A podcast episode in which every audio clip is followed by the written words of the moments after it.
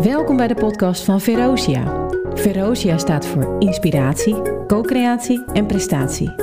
We gaan in gesprek over actuele thema's binnen het vakgebied van audit, control en risicomanagement. Leuk dat jullie weer luisteren naar de podcast van Verosia. Mijn naam is Marie Dame en we gaan het deze keer weer hebben over het thema risicomanagement. En dat gaan we weer doen met onze twee vaste gasten over dit onderwerp, uh, Naïm en Xander. Um, en dit keer staat uh, Kozo centraal. Um, heren, um, ja. Kozo, Hoi, waar staat het eigenlijk voor? Ja, dat is grappig dat je dat zegt, want dat is ook een vraag die ik vaak uh, stel aan mijn groepen. Dan, uh, dan, vraag ik, goh, wie heeft het COSO-model wel eens uh, behandeld gekregen? En dat ja. zijn vaak mensen met financiële opleidingen, dus die hebben dat allemaal wel een keertje gehoord. En dan stel ik deze irritante vraag die jij mij nu net stelt, van, goh, waar staat het voor?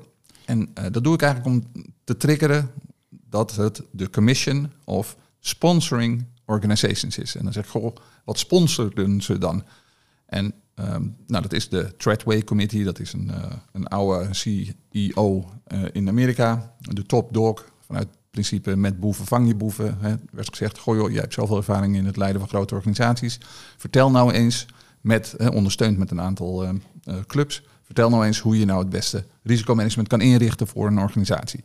En de sponsoring organizations, dat zijn de accountants, de auditors, de CFO's van Amerika die dat sponsoren met z'n allen. En um, die commissie werd ingesteld naar aanleiding van uh, allerlei schandalen. Enron is het uh, meest bekende, allerlei boekhoudschandalen in, uh, in Amerika.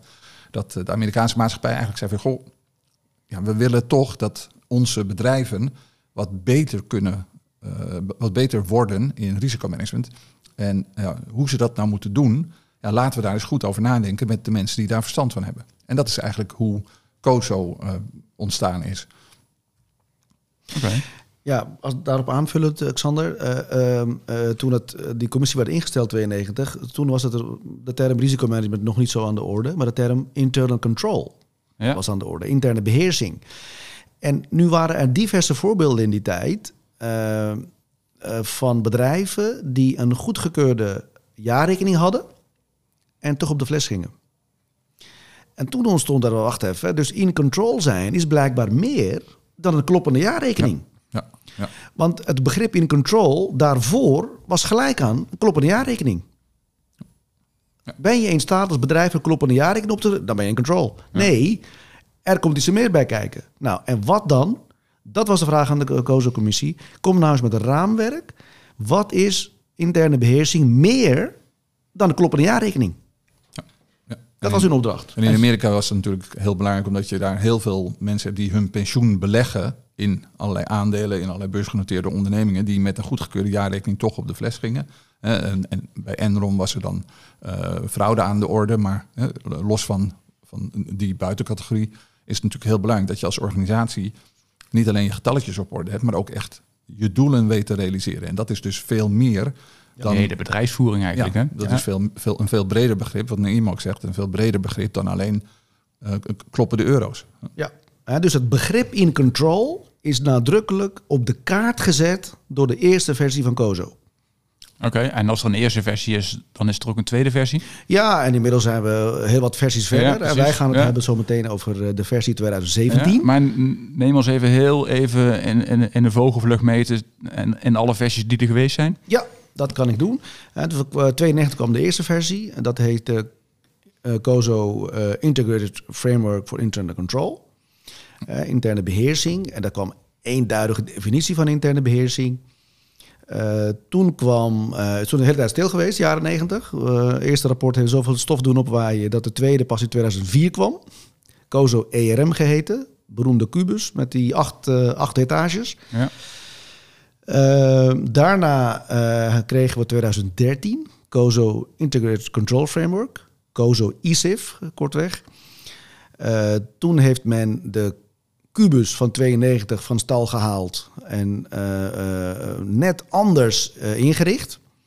Ehm, en in 2017 kwam de nieuwe COSO, die we zo meteen wat uitgebreider gaan bespreken in andere podcasts. Ja. Oké. Okay. Ja. Hey, en, en, Misschien uh, even ja? ingaan. Wat je, wat je ziet ook, hè, is dat dit soort frameworks die, die evolueren mee met nou, de maatschappij, zal ik maar zeggen. En um, vanuit het verwijt dat COSO toch wel redelijk uh, statisch was omschreven uh, vanuit de kubus. En het, groeiende be, uh, verwijt of ja, als ik dat nou zo allemaal inricht, dat is allemaal fijn, maar ik, ik, moet, ik kan geen jaren vooruitkijken. Die, die strategie die moet ik telkens bijstellen. En ook dus het risicomanagement. Ik heb een framework nodig wat beter geschikt is, wat meer met meer elementen rekening houdt. Omdat ik ja, zo snel moet bijschakelen, is er een nieuw model. En dat zie je ook dat hè, nu is het echt in een vorm van een pijl en met zo'n double helix. Um, nieuwe elementen. En het heet ook um, uh, strategy en performance, om aan te geven, gewoon dat hele risicomanagement, dat is eigenlijk, dat doe je om de strategie van de organisatie te realiseren. En dat doe je om de performance van de organisatie daarop te laten aansluiten.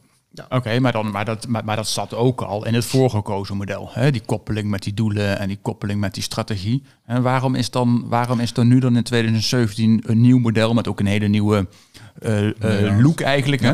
Ja. Um, wat is nou, de reden waarom die op de, het oude model op de schop is gegaan? COSO ERM had het wel over strategie, zeker. Mm -hmm. Was even de doelen geworden daar. Maar de COSO ERM uit 2004 legde nog geen relatie met performance management. Dat zat er niet ja, in. Dat is waar. En dat is de toegevoegde waarde wat mij betreft van die laatste versie. Die legt de relatie met strategie en performance management. Performance management en risicomanagement zijn natuurlijk twee kanten van dezelfde Van medaille. medaille. Ja. Ja.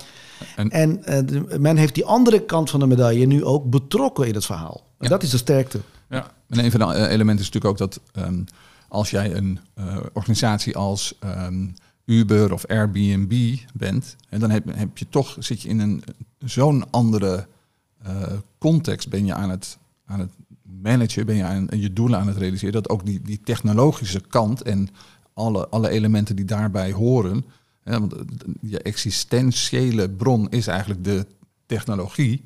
En omdat dat nou, in internettijdperk natuurlijk, en, nou, we zitten in het vijfde internettijdperk, is het nog belangrijker dat je in je relatief statische framework van 2004 daar misschien wel een beetje rekening mee hebt gehouden, maar niet, het is niet een van de, de kernen van je risicomanagement. En dat is hier nu ook wel in, uh, in het nieuwe model uh, nadrukkelijker uitgeschreven. En van hoe je daar nou naar moet kijken en hoe je daarmee om moet gaan. Oké, okay, oké. Okay. En, en, en neem ons nou eens in een vogelvlucht mee in de, nou, in de, in de hoofdthema's. Hè? Volgens mij zijn het er vijf. Hè? In de hoofdthema's van het nieuwe COSO-model. Uh, gaan we zeker doen. Ik wil eerst eventjes iets zeggen over uh, uh, het model zelf. Okay. Een paar relativerende ja. opmerkingen over het model zelf. Het is geen theorie. Dat is ook een misverstand. COSO is geen theorie. Het is een best practice model. Wat niet normatief is. He, dus COSO gaat met name over het wat. Niet over het hoe. Nee, dat moet elke organisatie zelf invullen. En uh, is dat een sterkte of een zwakte? Uh, dat weet ik niet. Feit is alleen dat COSO-commissie het hoe van die honderden duizenden organisaties niet kan invullen. Nee. Nee. Ze hebben met z'n allen het wat heel slim gedefinieerd. Ja. En het hoe moet je als organisatie zelf invullen. Nou ja, ik, vind het, vind ik, vind het wel, ik vind zeker een sterkte hè, dat, dat, dat, dat ze dat hoe open hebben gelaten. Ja, want zeker. anders zouden we allemaal eenheidsworsten krijgen. En het gaat juist om exact. Uh, dat, die, uh, ja. dat dat model uh, geïncorporeerd wordt in, een, in je organisatie. En dat het onderdeel wordt van je organisatie. Ja. Maar ik vind dat ook een, eigenlijk een, een soort um, werkverdeling tussen nou, wat we de eerste lijn kunnen noemen en een risk manager. Dat als de eerste lijn zegt, oké, bedankt dat je me nu dit koosmodel hebt uitgelegd, hoe ga ik dat toepassen? Mijn antwoord is dan, ja, als ik dat beter zou weten dan jij, dan moeten we even ruilen van functie. Want jij bent degene die dat bij uitstek weet. En nog beter dan ik dat weet. Want jij doet dat de hele dag, elke dag met jouw mensen, met je. Ja, en, en dat vanuit de hoe geredeneerd bedoel je dan, Alexander? Ja, ja hoe ja, je dat doet, dat, dat, weet jij. En, en, je, en jij kunt je challengen op de wat. Hè? Ja. Fantastisch dat je dat zegt, Xander. Uh, een van mijn stokpaardjes is, ik ga dat toch uh, van stal halen. Nou, kom erop, meneer. Mijn stelling is, wij moeten stoppen met mensen in de tweede lijn risicomanager Manager te noemen. noemen. Ja. Dat draagt bij aan misverstand over eigenaarschap. Ja, want zij managen het niet. Nee. nee. Wat zegt elke risicomanager als eerste? Ik ben niet verantwoordelijk, hè? Ik ben niet verantwoordelijk. Nee, noem je dan zelf ook geen risicomanager. Ja. Want dat is gewoon bijdragen aan misverstand. Hoe zou het dan moeten, uh, hoe zouden het dan moeten noemen? Nou, het woord manager moet uit de naam. Noem het risk consultant, ja, risicoadviseur, of, risk risico, facilitator of risicoondersteuner. Ja. Maar in ieder geval niet de manager, want dat is nou net die afdelingshoofd, de directeur. dat is risicomanager. Ja. Ja, uh, coördinator, risicomanagement, dat soort, uh, dat, dat, soort termen. Soort, termen. Um, ik, ik snap wel, hè, vaak wordt het risicomanagement genoemd, omdat dat nou, uh, in de salariering uh, misschien wel wat helpt. Nou ja, of, het staat er mooi op je kaartje. Ja, en het staat mooi zo. Ja. En, maar je moet natuurlijk inderdaad voorkomen, en dat is wat jij ook zegt, uh, Neem, je moet voorkomen dat een directeur zegt, risicomanagement, ja dat doen wij, want ja, daar hebben we de afdeling risicomanagement voor. Ja, op de vierde rechtsaf. Ja, ja. precies. Ja. doen jullie al aan risicomanagement? Nee, nee, want we hebben geen afdeling risicomanagement. Oh, oh. Oh, uh, moet me geen zorgen maken. Nee, je hoeft geen zorgen te maken. Wij zijn gewoon een succesvol bedrijf. Ja. ja. Eens, eens. Maar volgens mij was jij net bezig met, uh, uh, voordat we naar de, de overview van, zeggen, van risicomanagement of van het COSO-model gaan, sorry. was jij bezig met om, om nog wat meer COSO te duiden. je begon met dat het geen theorie is. Het is een best practice model. Ja. ja. En uh, dus dat is een, in die zin een leeg model. Hè. Je moet het uh, zelf normeren, want het bevat verder geen normen. En uh, het is. Uh, andere nieuwe is, ondanks het feit dat hij uit Amerika komt, ja. is die principle-based. Ja. Dat is nieuw. Ja. ja. Maar ik vind, ook dat, ik vind het ook grappig als je in Google het COSO ERM-model intoetst dan, dan krijg je hem ook uh, plaatjes in het Russisch, in het Arabisch, in het Chinees. Ja. Dus het is echt blijkbaar iets wat je overal, dat is dan even mijn grote stappen snel thuisconclusie, ja. blijkbaar overal kan toepassen. Ja. Dus in een Arabische organisatie kan je dat toepassen en in een Chinese organisatie en ja, zelfs in een Nederlandse organisatie. Ja, de eigenwijze Nederlanders. Ja, ja precies. Ja, ja, dus, dat is, uh, dus dat lijkt erop alsof Amerikanen een principle-based benadering ontdekt hebben. Nou, die hebben tot nu toe toch de naam gehad altijd. Ja. Rule-based te zijn. En dat is wel een mooie ontwikkeling. Zeker, zeker.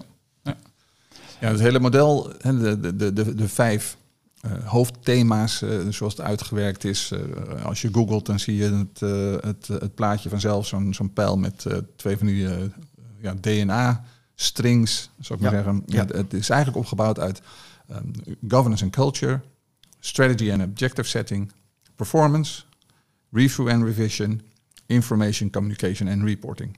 En dus vanuit eh, de governance en culture, hoe kijken wij naar risico's? We gaan daar straks nog wel eh, in een andere podcast eh, dieper op in, maar hoe kijken wij naar risico's en hoe praten we daarover met elkaar en hoe, hoe, gedragen we ons ten aanzien van risico's? Dat is in het eerste thema heel belangrijk. En hoe richten we dat dan in met z'n allen? Um, het, tweede thema gaat vooral over, oké, en ehm, hoe past dat in, waar we het net al over hadden, strategy en performance, hoe past dat in de strategie-setting? En wat Naïm uh, altijd heel duidelijk neerzet is, hè, het gaat om het doel. Als ik geen doel heb, heb ik ook geen risico's. Dus het is altijd een relatie met de, met de doelen. Dus het gaat over de strategie, daarop aansluiten. En objective setting, hè, welke doelen heb ik um, voor de organisatie en welk doel heb ik dus voor mijn risicomanagement. En het derde thema gaat over het, de performance. Hè. Hoe, hoe ga ik nou, hè, dat is eigenlijk de kern van het risicomanagementproces. Hoe, uh, wat voor activiteiten ontplooi ik eigenlijk om risico's goed in beeld te, te krijgen. En ook daar op een goede manier gestructureerd, systematisch naar te kijken. En iets van te vinden en iets op te bedenken. Dat is eh, de performance, het performance thema.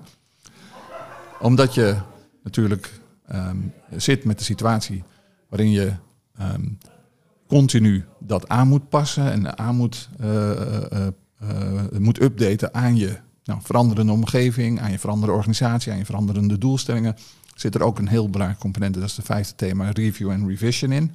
Want heb ik nou alle risico's echt wel in beeld en past dat ook goed in de veranderingen die, waar ik middenin zit? En tenslotte het laatste is, als je dan zo'n heel bouwwerk hebt, dan zul je dus ook um, op de meest slimme manier met elkaar moeten praten van goh, uh, nou, ik zie met mijn afdeling deze risico's en zo ga ik daarmee om. En daar ben ik tevreden over en daar minder. Nou, als je dat, als je dat weet, dan moet je dat ook delen met elkaar. Dus je moet, mijn afdeling dealt misschien op een, een bepaalde manier met risico's. Maar dat kan uh, nuttig zijn, nuttige informatie zijn voor de afdeling van Naïm of de afdeling van jou. Dat verschilt de hele tijd. Um, en, en, je moet dus een informatiestroom hebben. En daar maakt uh, ICT, uh, dan moet je gebruik maken van de, de ICT-mogelijkheden. Dus je moet een risicomanagement systeem hebben dat dat handig ondersteunt, dat dat handig die informatie handig laat neerslaan. Dus zo is, het, is het eigenlijk het hele ja. bouwwerk van COSO. Ja, Mooi, mooi toegelicht, Xander. Uh, zelf vind ik altijd uh, aardig om eens te kijken, als je naar het model kijkt, zit daar nou thema van leervermogen in het model? Ja. Het adaptief aspect, je aanpassen aan veranderende omstandigheden. En dat zit hem dus, dat zei je heel mooi, in het thema review en revision. Ja. Daar pas je uh, het systeem van je risicomanagement aan aan de veranderde omstandigheden. En dat zat voorheen in de oude Cubus zat het bij monitoring. Zat dat niet helemaal lekker. Een beetje impliciet, zullen we zeggen. Ja, men heeft er een speciale uitgave aan gewijd. Kozo-commissie heeft er een speciale uitgave aan gewijd aan monitoring, aan etage monitoring. Maar dat was altijd toch een beetje lastig. En dat is nu veel beter uitgewerkt. Ja. En het laatste thema die je dan aanhaalt, Information Communication Reporting, dat gaat over betrouwbare stuurinformatie over risicomanagement. Heb ik een betrouwbare risicorapportage? En heb ik ook betrouwbare rapportage over de werking van mijn genomen beheersmaatregelen? Is er iemand in de eerste lijn die de werking van de beheersmaatregelen vaststelt op een betrouwbare manier? Zodat ik uh, bij kan sturen. Hè? Want de essentie van control is meten en als er afwijking is, bijsturen. Ja. dat weten we uit uh, cybernetica. Ja. Essentie van control is eigenlijk bijsturen. Op basis van betrouwbare informatie. En dat zit in die laatste component. mooi, mooi. Dank jullie wel, heren. Uh, uh, dank voor deze mooie overview. In de, in de komende vijf podcasts gaan we elk thema uitgebreid uh, met elkaar behandelen. Dan gaan we echt de diepte in per thema. Leuk. Dank jullie wel. Dag.